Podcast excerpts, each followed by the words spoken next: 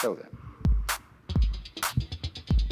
if you awaken from this illusion, persistence of vision. Ladies and gentlemen, welcome to the Persistence of Vision podcast, the outer space, earthbound, underwater, super podcast about books that we read so that you have to read them too. My name is LB Dio, and I'm your host, along with my guest host, Mr. Union Brooks. Hi, folks. Hey, hey, hey, that's Union Brooks, super intern to the stars, and he's filling in for Lance Fever Myers. Speaking of Lance Fever Myers, have you read Lance Fever Myers' Clash of the Christmas Clones? It's a story about Santa's being replicated. What? Yes, cloned Santas. Yes, and in many forms, including the forms of sharks. So, uh, if you want to read that book, and obviously you do, uh, you need to go to the POV website, which is pov-publishing.com and order it along with Lance's other novel, Why So Much, and my own book, The Goddamn Fool. Forgive me for such an offensive title. I simply could not help myself. Now, do you have anything to say in your own defense, Union? Nope. Except that both books are extraordinary and you should get on POV publishing and buy them now. Yes, did you hear that? Extraordinary, folks, and I couldn't agree more. Uh, now, we're very excited because we're finally going to be talking about one of the most popular and beloved series of the modern age, the Game of Thrones uh, Song of Ice and Fire books by George R. R. Martin, of which Game of Thrones technically is the name of the first book. And uh, to discuss these books, we couldn't have asked for a better guest than Austin's own Webb Jerome. Webb, welcome.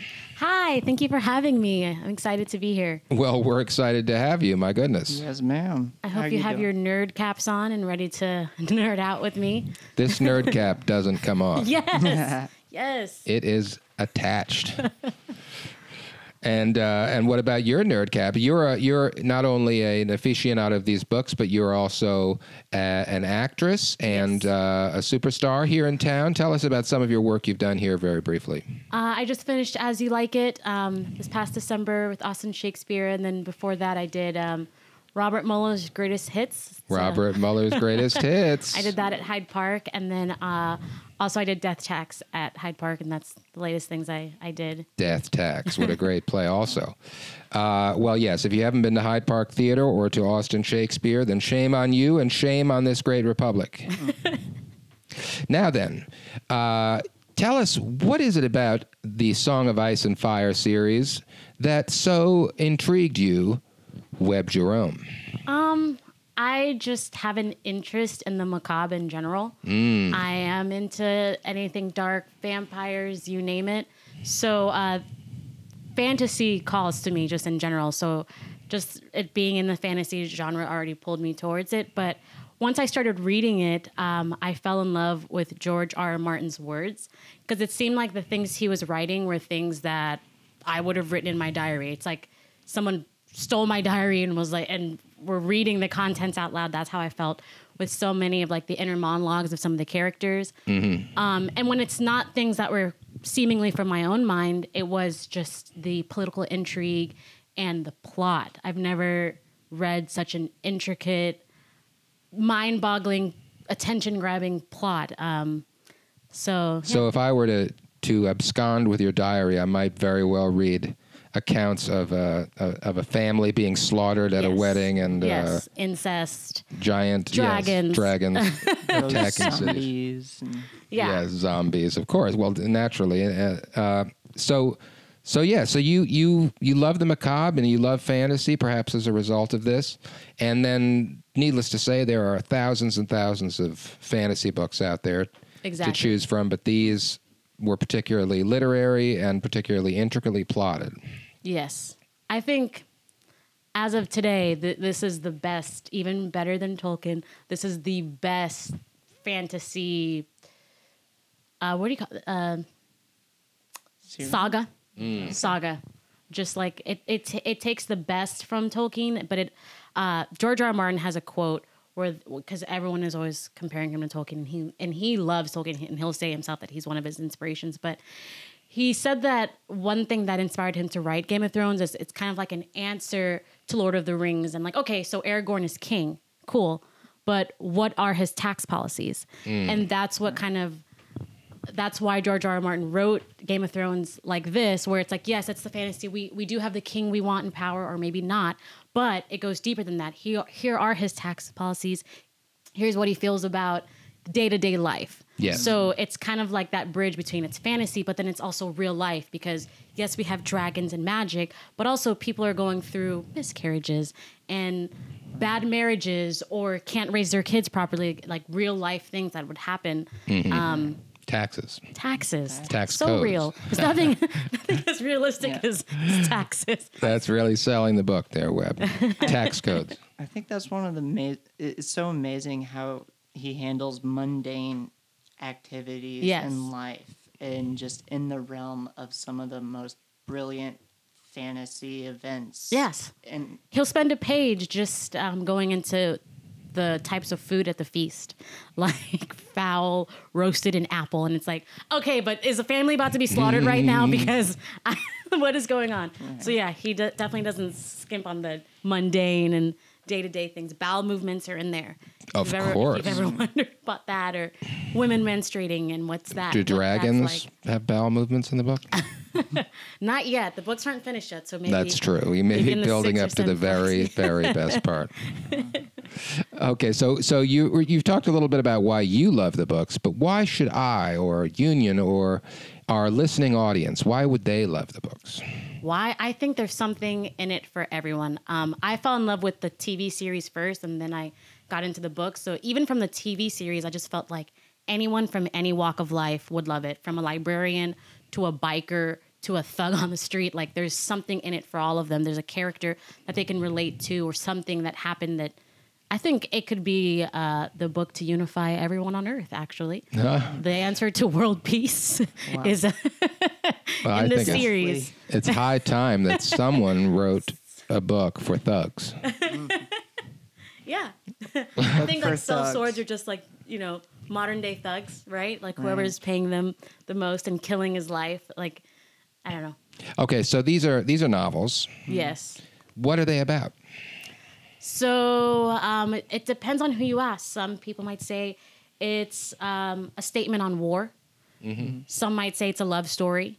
Some might say it's a story about destiny and uh, fulfilling or not fulfilling it. You know, um, I think it's about all those things. Um, it's about. It's. I think yes, definitely, it's a statement on war and uh, the effects of it and how you have these big politicians that want to go into it for whatever reason, noble or not, but they don't suffer. It's always the small folk that suffer. Um, I think it makes a statement on love, on what it is to be in love, and whether it matters that you're in love. Um, and then about destiny, about choosing your own destiny or letting it be written for you, and just you know going along with with the flow. Um, And it's about it's about though a fictitious world, yes, right? Uh, where there are two continents, Essos and Westeros. Is that right? Yes, there's also Sothoryos, which is it look, kind of looks like Africa, which hasn't been traveled, and then the map isn't finished okay. because with George R. R. Martin's works, even like um, his encyclopedia companion works are still written in the voice of the maesters, and the maesters are the scholars of this world. So, for example, um, there's uh, the World of Ice and Fire, which is like this encyclopedia, which is like the Silmarillion, and so is Fire and Blood. So it's just kind of like a an encyclopedia of what happened before. But um, there's one passage, since it is written by a maester, where this big event is happening, and literally four kings die at this event, and the maester has spilled ink on that page. So you are just reading like the Great Night, and then blank, blank, blank, Right, fire, exactly. blank, blank, blank, millions killed, blank, blank, blank. Who started it? And then so even you, even his answer to our questions are still more questions because he. Well, that's he- he that's the writes it in nature of ancient history in our world, at least, Right. as well. So you never know what's Fragments right. come down. hmm So in a lot of ways, it's a saga about history and kind of like family. Yes. with the people involved and the characters and how all their stories are intertwined. Yes, it's like a multi generational book. Well, it's kind of about um, Tyrion has a quote about the sins of the father and how like children um, we're products of our parents. And like everything that we are doing is because something that our parents did, whether it be like a big thing or a small thing, and how you can try to escape that, be like, I don't want to be like my father, but you end up being like him, or you can embrace that and be like, I, I want to be just like my father, and like wanting that so bad is what leads to your downfall. Right. Um, so like either way, you're screwed. well, mm-hmm. a kinda lot of people get screwed in this book, don't they? Yeah. I hear that's a, a running theme is everybody's screwed. No one's safe. No one's safe. And that's another thing I like about this book is because it just it doesn't matter who you are, this book will surprise you just with like all the the turns. You think it's going this way mm. or the hero has to win because in all the other books I read they they won and the person who does the right thing or the person who does the, the the wrong things, you think they should have this end. And sometimes they do. Yes. And sometimes they don't. And it's just you never know. Like it's it's great. It's great. If you like to be teased, I guess. Mm-hmm. This is the book for you because you will never feel satisfied. You will always be wanting more or like hoping for more or waiting for an answer to your question. It's read this book. the Books. the uh, the series has been controversial to some extent. I remember there was an episode where one of the characters, uh, Jaime Lannister, who is a fairly sympathetic character, I would say, even though he does some terrible things. He's likable, shall we say? Does that He's- sound reasonable? Extremely likable. He's um very handsome in the show. He's handsome on the show. okay. And in the books too, but that's what I'll say about Jaime. But in any case, he, he, he is reunited with his sweetheart, whom we won't name, but he rapes her. And uh, there was a, a great uproar among fans, uh, especially female fans, I think, that this character, whom they sort of like, despite his flaws, was committing this egregious act, and there didn't seem to be any negative consequences. And uh, and I remember George R. R. Martin did issue a bit of an apology. What do you think about the extent of the brutality in this books? In these books, I just think it's life. Everything that happened in in these books, I feel like have happened in real life. From like the most heinous rapes and acts against man, which happened in this book. You know, I think at some point that happened. It happened to someone somewhere. So I think like um, that's human life. Like it, being human is disgusting and it's horrible and it's macabre. And like for him to go there and to not be afraid to show like the how evil a person can like the darkest part of you is is brave. And i think that's what makes the book so compelling because uh, there is fantasy there's dragons and everything but the worst things that happen is what people do to each other in the books. Yes. the worst acts you know so. And yet the people are not so easily divided into villains and heroes, right? they, yeah they can't be. It's impossible because humans are not heroes or villains. We're always a little bit of both Right. or like more of one or, or more of the other It, Even- it, well, I was going to ask, I, I, talking about this with friends, a lot of people have asked me if they think certain characters who've done horrible things in earlier uh, in earlier books and have kind of turned it around is like, are these good characters? Are these good people now? Even considering the evils of their past, it's um, what what do you think that says about character development? Can people change? Do people change, or is it? Yes and yes. Yes, people can change and yes, they do change, but sometimes they change back, which is another thing in the story. Like going to the show, a lot of people were upset that Jaime, character you just mentioned, went through this big character arc where he went from a bad person to a good person. And then in the end, he goes back to a bad person. And people are like, well, that's a waste of his character arc. But it's like, no, that's human nature. Mm-hmm. Sometimes you spend your whole life doing the right thing and then you do something bad and that leaves leads down another path and you you go back to being good or it could go any way. That's the thing about human nature. We're constantly evolving. Today I could do the right thing. Tomorrow I might take the red light. The next day I might give to the homeless, and the next day I could do something horrible. Like you just Steal never know. And I think it's what these books have taught me. It's like it's futile in trying to box people into good or bad. It's just about knowing that it's fluid. Like how everyone says certain things are fluid now, but I think character is fluid and whether someone is good or bad. So I think that's what George R. R. Martin is showing us is that like he's showing us a good character, then flipping it, showing us a bad character and flipping it, showing like don't get married to the idea that this person is good or bad. That's not what's important here. What's important is something else that I haven't figured out yet. but yes, But very broadly speaking, the book is about the this fictitious world again. Yes. That has these, uh, at least in Westeros, the main setting for the book, uh, for the books, the it's a medieval feudal type of world where the political power is divided between the monarchy and the lords, and the lords have what they call houses yes, which are their estates, their armies, their identities. political nation states. Yes.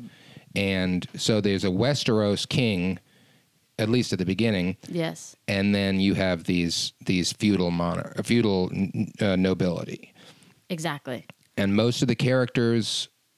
Well, actually, it's not true. I was going to say most of the characters fall into the nobility or the monarchy, but there are a great many characters who are Peasants. peasants But or even soldiers. the peasants, they were they've somehow were uh, gotten in with the nobility. So even the peasants aren't really peasants, Mm-hmm. um, except for the sex workers, which they're they're just peasants. But um, and the, there's also clergy, of course. yes, which is interesting because it's not a Christian world, but there are some some religious one particular religious order that's very Christian-like in the many faith ways. of the seven. yes.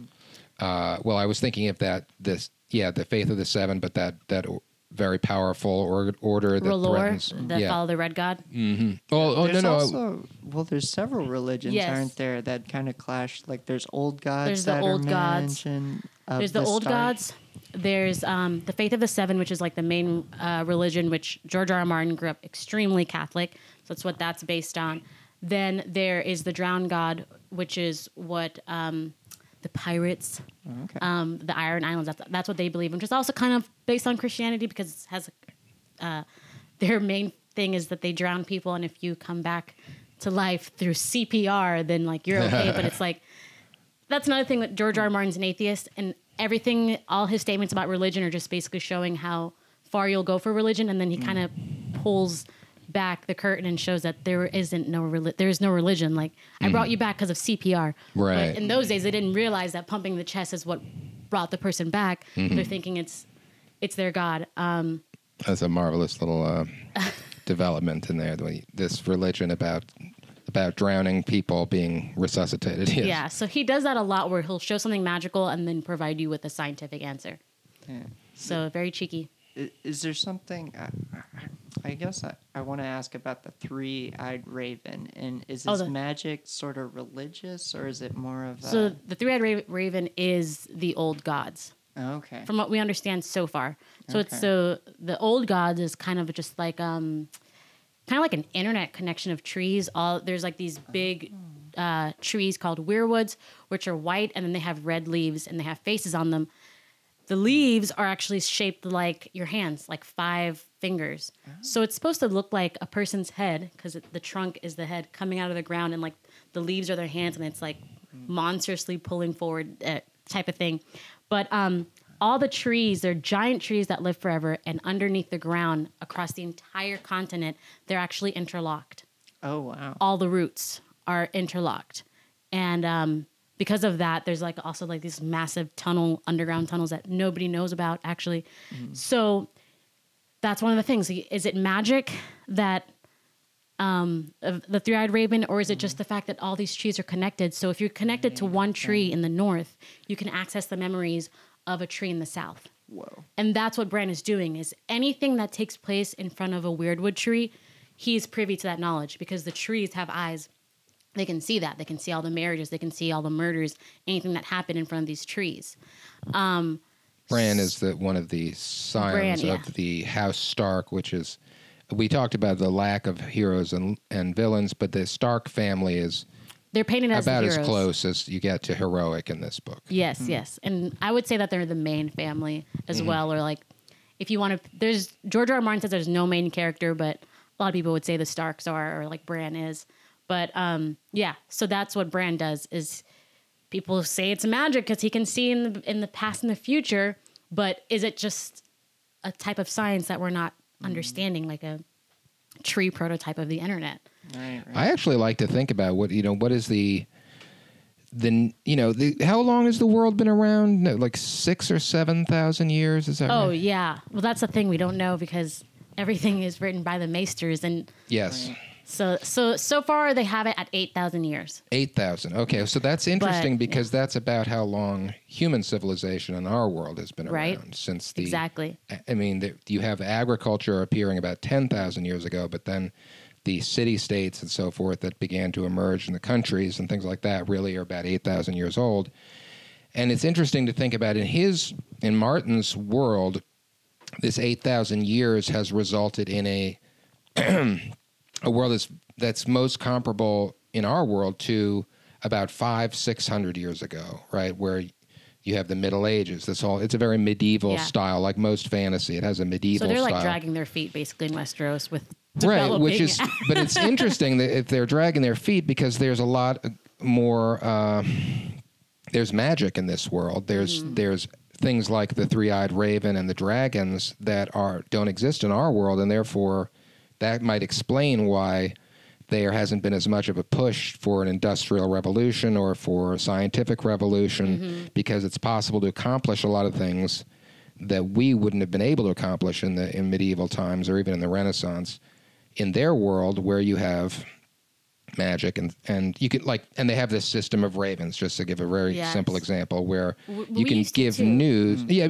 but i think that i don't think it was ever quite as effective i mean like there really is almost like uh, email or Yeah, something you can it is. you can reliably get a message to the other side of the continent in a matter of what days at any time you want and it's not even something you worry about Yes. which you know we had carrier pigeons but it's not like they were nearly that effective yes. So they're able to do things that our society at that civilizational level are not we're not able to do We had to answer it with with um, science and technology. yes and they don't have to. I get what you're saying. That's I never thought about that, but I have thought about. Well, there's a fan theory that says that the reason that there's such a you know being around for eight thousand years and not um, progressing like we have is because there's a fan theory that the story we're reading now is post-apocalyptic. So uh, George R. R. Martin says that um, we call it Planetos because he hasn't given a name to it yet. But Planetos, he says that it's like um, Earth, but like um, in another dimension, like another, you know, the Thousand Worlds theory. Like if something in our Earth's history would have went another way, we would have been Western. right But if we a went. we- butterfly had flapped its wing the other yeah, way yeah, yeah. it would have gone so it's Earth, but because something in the distant past happened differently, they ended up how they ended up. But so they had their big apocalypse, and then everyone had to start over. So that's Yes. Mm. why it seems like so they're thinking that like all of the magic is leftover technology, like the tree roots I was talking about could have been some sort of permanent version of the internet Mm-hmm. that we got to, or even the dragons. Um, the legends say that this group uh, found them and tamed them in in, vol- in uh, volcano crevices. Mm-hmm. so think about like maybe you know there's like lizards that mutated because of uh, a nuclear war that Mm-hmm. Like they're you know it, it's it's always kind of like that's how George R. R. Martin writes. He writes so open that like you can always kind of speculate make speculate, make your own fan theories. I just went off on a tangent there. Sorry, no that's a great But- tangent Good one.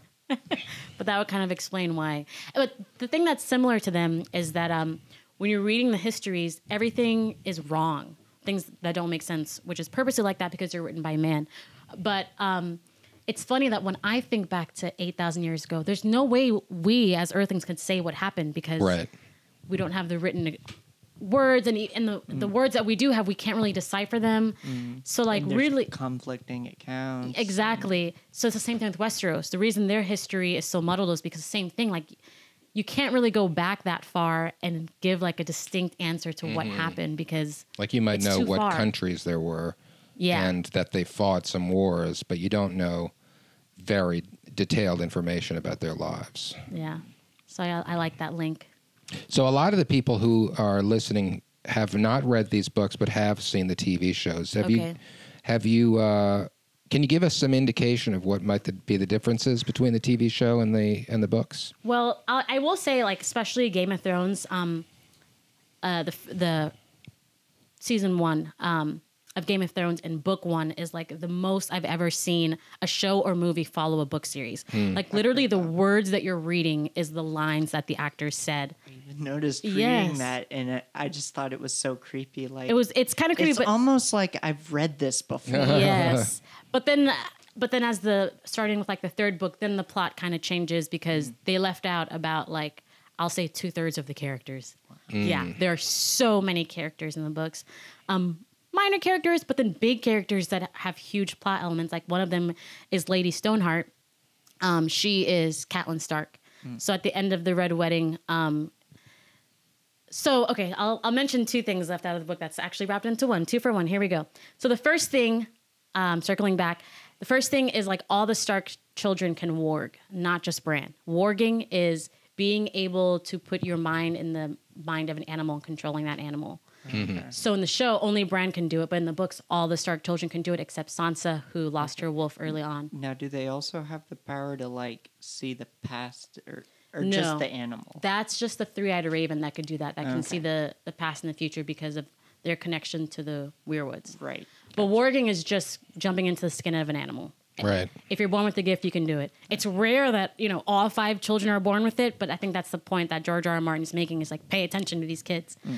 So, so all the Stark children can warg, and there's actually the scene where Arya is in the mind of her wolf Nymeria, and she sees something floating in the water, and she pulls it out of the stream, and it's her mother, her dead mother Wow. which is Catelyn Stark. This is right after the Red Wedding. So she pulls her from the stream onto the banks. She, as her wolf, hears men coming, so she scampers away. The men coming happen to be um, the Brotherhood Without Banners, and they have you know Thoros of Myr with him and Beric Dondarrion. And Beric Dondarrion sees her, recognizes it's Catelyn Stark, and he gives her the kiss of death, which he breathes fire into her mouth, and she comes back alive, and he dies. So she um, cannot talk because they slit her throat, but um, she can kind of gurgle and like whisper, and like people know what she's saying. So she becomes this huge revenge character who's not even human anymore, just like this being that's full of revenge. Mm. And all she does is kill Freys and Lannisters. Mm. So it's like that's a big character to leave out of the show, and I I understand why they did that. I didn't want. I read about it, and that was enough. I didn't want to mm-hmm. see Lady Stoneheart, but I think the fact that all the kids could warg was something that they should have left in the show. I get that they didn't want to confuse everyone with you know them constantly jumping into the skins of you know animals, and they wanted to make Bran special. But just that moment of Arya being the one to pull her mother out of the stream is powerful when you're reading it. Like there's like tears on the page, and I was reading. I was like, no, she's nine years old. She shouldn't be seeing this.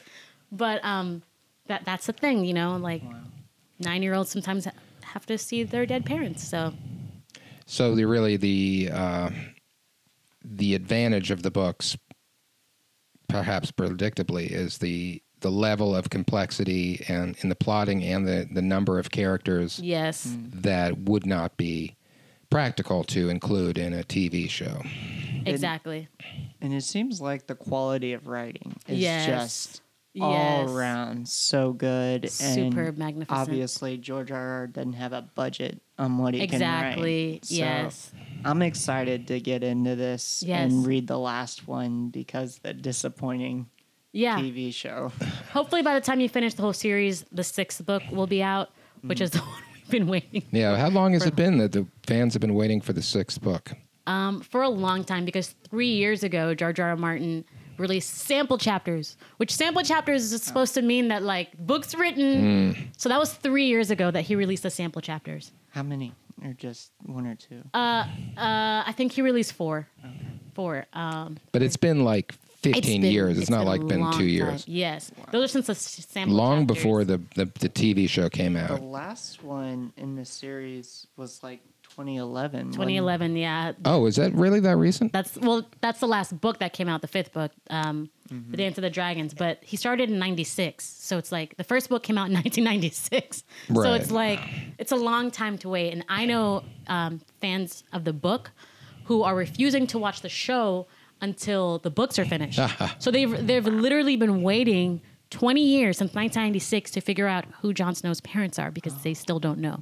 Mm. Like this is like the level of dedication we're working with in this in the series. But Well, it's an amazing thing that you you find when you create a world this complex and this real in its own way, you you earn the adulation and the commitment of obsession, I would people. say. Obsession. Would you say that you were obsessed by these I'm books? obsessed. I close my eyes and I see this world. I was just saying before we started this podcast that I can name the Targaryen kings from the first to the present. I can't do that for our current U.S. presidents. That's amazing. well- could, could you tell us a little bit about uh, this book he released about the Targaryen history yes. as a? It, it's connected with the A Song of Ice and Fire, isn't? Yes. So let me just preface this by saying so there's five main books. So if you're listening and like you haven't heard any anything about the Song of Ice and Fire, you start with the five main books, which is the Game of Thrones, Clash of Kings, Storm of Swords, A Feast for Crows, and A Dance with Dragons. That just tells the main big Hollywood story about this family. And then there are the Tales of Dunk and Egg, which are novellas. He plans on writing 12. So far, he's written three. And to the anger of all of his fans, he's writing them in between writing the main Oh, book no. series. So those kind of tell um, about 100 years before Game of Thrones. So they're just kind of like Okay. Mark Twain style, just like two unlikely characters, good cop, bad cop, that are just out fighting crime type of thing. So very feel good, not too much incest, not too much murder, just kind of like feel good novellas. And then he has the compendiums, which um, the first one is The World of Ice and Fire. Which I read and loved. It's basically like an encyclopedia that just says everything you're missing. It'll list the Targaryen kings. It'll tell you about their policies. It'll tell you the houses, who was the first uh, lord, and what did their kids do. And did he write these? So the he's he's written all the narratives, like the Tales of Dunk and Egg, which and the main five. But for the encyclopedias, he gets the help of Elio and Linda, who are just two people. Well, they're like super fans in that um, when he wrote his second book, they actually emailed him and wrote to him before he is who he is now, and they're like, um, you said this character has green eyes, and they actually have blue eyes, and he, and they caught his mistakes. So, Right. so from early on, he was like, okay, you guys are You going to be on my, my team. nerds, yeah. And so like so they pretty much wrote um, the encyclopedia and also Fire and Blood because George doesn't have uh, the time or interest to kind of go in and nitpick the things like eye color Mm-hmm. and hair color, which he often messes up. So he'll write it and then they'll kind of proof it and because they know the history is more than him and he'll say that. So I have Fire and Blood here. Um, it's the first volume. The second one is going to come out someday. Um, and this is basically like a history, but it is only the history of the Targaryen rulers. So it's it spans 300 years, which is when the first Targaryen ruler united Westeros. So they instead of being kingdoms, they became one nation. Yeah. So that's kind of where the 300 years ago is where you can say for sure that this happened. This is when everyone was writing. This is when you have eyes everywhere. So 300 years ago, everything that happened in his book happened. But then, as opposed to like the world of ice and fire, which they're talking about things that are 8,000 years ago, which is kind of like hearsay, and it's like there's no way to know because that was before written history. So, um, Fire and Blood is a good book, but it won't mean anything to you until you've read the entire series and you're hungering for more. Because this is just like, So this is great for the addicts who have Yes, once you devoured every single yes. word. Of need these that books. next fix. yes, Yeah, yes. need the fix. Okay, speaking of addicts uh, and things that have nothing to do with addiction, I'm starting to see the sky getting a little darker. Is there, before the lightning round is upon us, did you have any uh, anything else you'd like to tell us about these books or anything else? Um, I actually prepared a little uh, excerpt to read. Oh, of course. Yes. Thank you for for being on top of that because I obviously was not. so, um, yes. So, out of like the five books plus the three novellas and the two encyclopedias, I'm trying to think of like what work could express um, uh, Song of Ice and Fire or what, what it's about. So, I chose this um, piece. It's it's actually in the show. Uh, it's probably word for word in the show because it's just brilliant writing. Um, but it kind of just gives you an idea of like the themes that we're working with um, in the show. So I will read it now. Excellent. Ladies and gentlemen, an excerpt from the Song of Ice and Fire by George R. R. Martin, as read by Webb Jerome. And maybe this is a great opportunity to make an announcement also. Okay. Webb Jerome, as you can tell, is an excellent scholar and has a, a wonderful voice. And she has agreed to read the audiobook for my own novel, The Goddamn Fool. Oh, I see the look of extreme surprise on Union's face. I don't think anyone knows. I don't think even Webb knew this. What the? So, uh, Yes, so this is extremely exciting, and I'm sure you agree, ladies and gentlemen. So, yes, let's go ahead and and why don't you read that excerpt for us? Okay, so this is from A Clash of Kings, which is the second book, and um, there are no chapters. It's just uh, um, there's just it just says the character heading. So this would be Tyrion two. In a room sit three great men, a king, a priest, and a rich man with his gold. Between them stands a sellsword, a little man of common birth and no great mind. Each of the great ones bids him slay the other two. Do it, says the king, for I am your lawful ruler. Do it, says the priest, for I command you in the names of the gods. Do it, says the rich man, and all this gold shall be yours. So tell me, who lives and who dies? The king, the priest, the rich man. Who lives and who dies? Who will the swordsman obey? It's a riddle without an answer, or rather, too many answers. All depends on the man with the sword. And yet, he is no one, Varys said. He has neither crown nor gold nor favor of the gods, only a piece of pointed steel. That piece of steel is the power of life and death. Just so.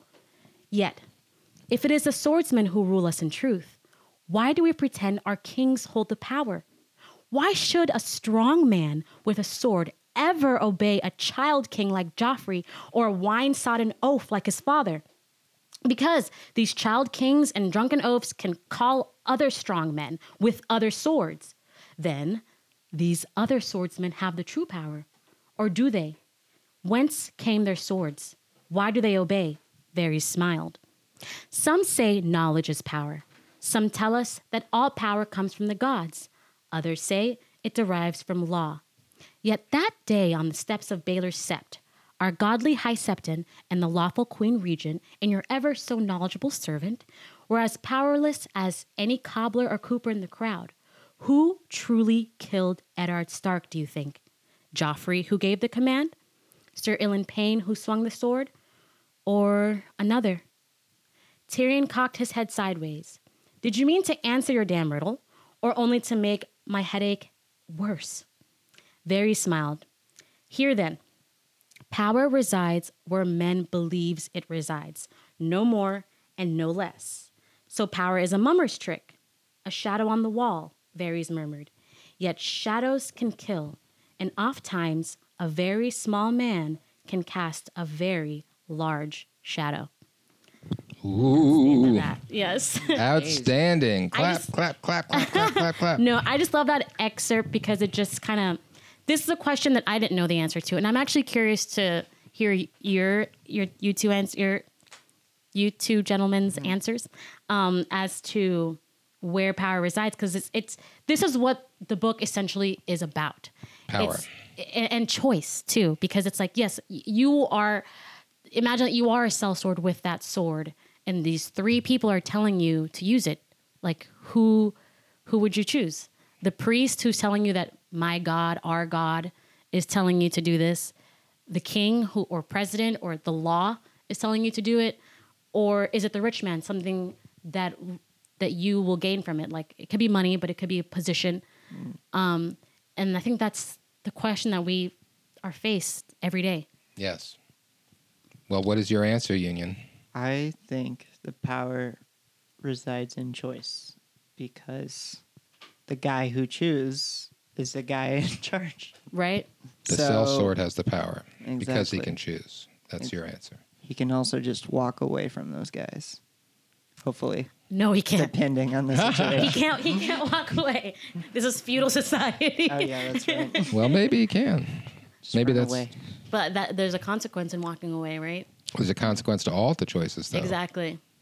like he becomes he gives up the opportunities of wealth if he doesn't follow the rich The man. rich man, Gives up his peace of mind at least if he doesn't follow the priest. the priest. priest, And he puts himself on the foul side of the law if he doesn't obey the. The king. So they really, he doesn't really have a good choice, but Right. walking away is just another bad choice. Right. Because even if you go with the king, now you have the priest on your bad side. Mm-hmm. If you go, if, if anything, there's it just shows that there's repercussions no matter what you choose.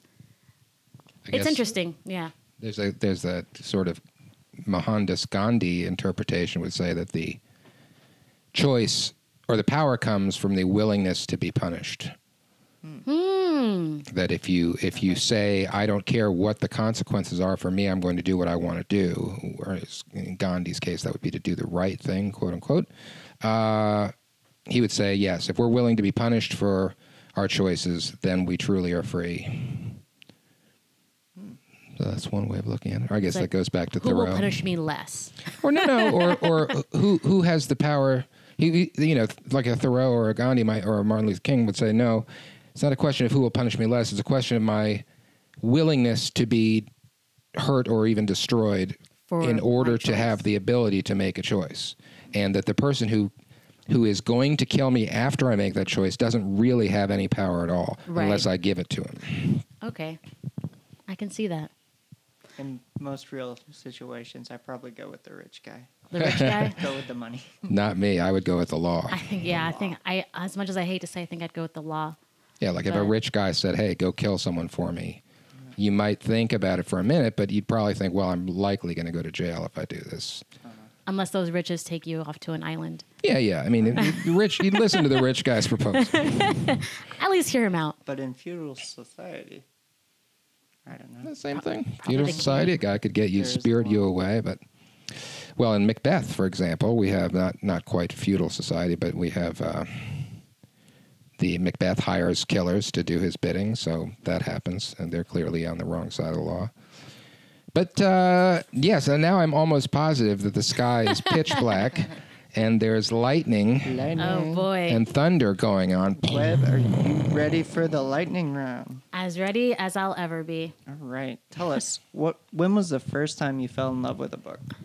Um, probably the first book that I like went to sleep with and like held to my chest would be um, Matilda. Love I Matilda. yeah, I love Roald Dahl. Classic. Yeah, I read him a lot as a child, so probably that one. I wanted to be Matilda so bad. Uh, has a book ever changed your mind? Um, probably every book. Uh, books change my mind like TV changes like the regular person's mind. um, uh, um, probably the first one that changed my mind would be um, uh, Number the Stars.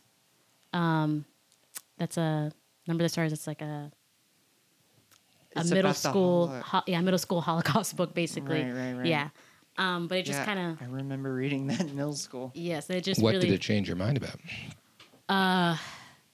Consequences of war or like Mm. what war is. Like uh, at that time, I my conception of war was like brave men on this side with swords, brave men on that side with swords, and we fight a fair battle. But then reading that book, there were there were no soldiers. Well, there were soldiers in the con- concentration camps, obviously, but I mean there were no soldiers being hurt in that book. It was Yes. just regular people. Um, so yeah, that kind of changed my Interesting. my mind. Fantastic book. Has a book ever changed your life? probably this saga right here, Song of Ice Uh-huh. and Fire, just because it just changed like how I think about things and how I think about people, like the grayness of people. I was very naive before reading this series, and even as an adult, like I just still thought that people were good, and they're not. They're, not. They're not. They're they're vile, vile. Present Uh, company excluded. Thank you. Oh man, has a book ever made you cry? Um. Yes, many times. I think the first book that made me cry that I can think of uh, was Harry Potter. Uh, I think the fourth book where um, what's his name gets killed. Cedric. Cedric. I was like, "Excuse me." Mhm. I was like twelve. I'm like, "Why is a person dying in my twelve year old book?" so that was a that was a big deal. And uh, can you name a book you've read more than once? Um, other than this saga, which I'm on my fourth reread of the whole thing. Whoa. Um, other than that, uh, uh, book of um, Hitchhiker's Guide. Okay. Uh, Interesting. Yeah. Yes, we, you know, we've covered that on the a show. good one. I'm sure you know that. Um, yeah. Um, Excellent. Do you have any poetry committed to memory? Why, of course I do. I'm a scholar. beans, beans. Oh no. They're good for your heart. The more you eat, the more you fart. well done indeed. Uh, I uh, one one doesn't know what to say. Love it. Well, this has been a fantastic interview, and uh, we've we've really covered the gamut, haven't we? Especially at the very end there. uh, any final thoughts from any of us? Um, definitely read this saga. Whether you're a librarian, a thug, or a biker, there's something in it for you. I will warn you, though, that the only caveat is that you must have some free time on your hands. Otherwise, I, I recommend the audiobooks. Um, Actually, one of the actors on the show uh, did the audiobooks, Roy Which Dotrice. actor? Um, and he's he's huh? Who do you play? He just played a pyromancer, not a big part, just a pyromancer. But um, Cool, cool. Well, isn't there one more caveat about these books? I mean, don't you think that there are some people who might th- find them too disturbing to enjoy? I'm trying to think of the triggers. Um, I'll, I'll give you a few. yeah. All the Uh, rape, incest, violent murder, extreme torture, uh, people being flayed alive, people being castrated, which happens quite frequently. Uh, some people might find those to be emotionally difficult. Just a little. Yes, but I watched the Human Centipede, so I think I'm. I was pretty numb too. I get. I got to the diagrams and I was like, no, thank you. so yeah, All right. So if you can handle the human centipede, folks, you can handle the song of ice and fire. Yes. I'm sure George R. R. Martin would love to hear that. Yes, he would be very grateful to hear it. All right. Well, we want to thank our very wonderful guest, Webb Jerome. Do you have any uh, upcoming performances to tell us about? No, not yet. Just um, thank you for having me. I'm so happy to talk about my favorite uh, books ever, um, and get to reading, folks. I hope I convinced you. If not, uh, find me on social media, and I will berate you until you read them. Yes, she will do it. And uh, you, Union, any thoughts? Uh, don't forget to check out our website, pov-publishing.com. You can buy LB's book, The Goddamn Fool, or you can buy Lance Myers, Why So Much? We missed you, Lance. Or Lance Meyer's Clash of the Christmas Clones. And we did miss you, Lance. Lance will be back soon. Uh, and uh, I, I can assure you that he is he is fine. He is doing okay. There's nothing going on with Lance that you need to worry about. We love you, ladies and gentlemen, and we love the books. So keep it real.